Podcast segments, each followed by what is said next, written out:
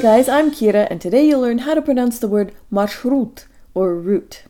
Sha'er is tricky, but English has something similar. Shoulda, coulda, woulda. Shoulda, short for should have, sounds like the Russian sha'er combo, and if we practice flicking the tongue when we say it, we get really close. Shoulda, shoulda. Let's alternate it with marshrut. Jaw slightly forward, tip of the tongue behind the bottom teeth, lips rounded and protruded. Shoulda, marshrut. Shoulda, marshrut. Make sure the tongue is forward and we say the te with the tip behind the bottom teeth so there is no buzz. Not marshrut, but marshrut.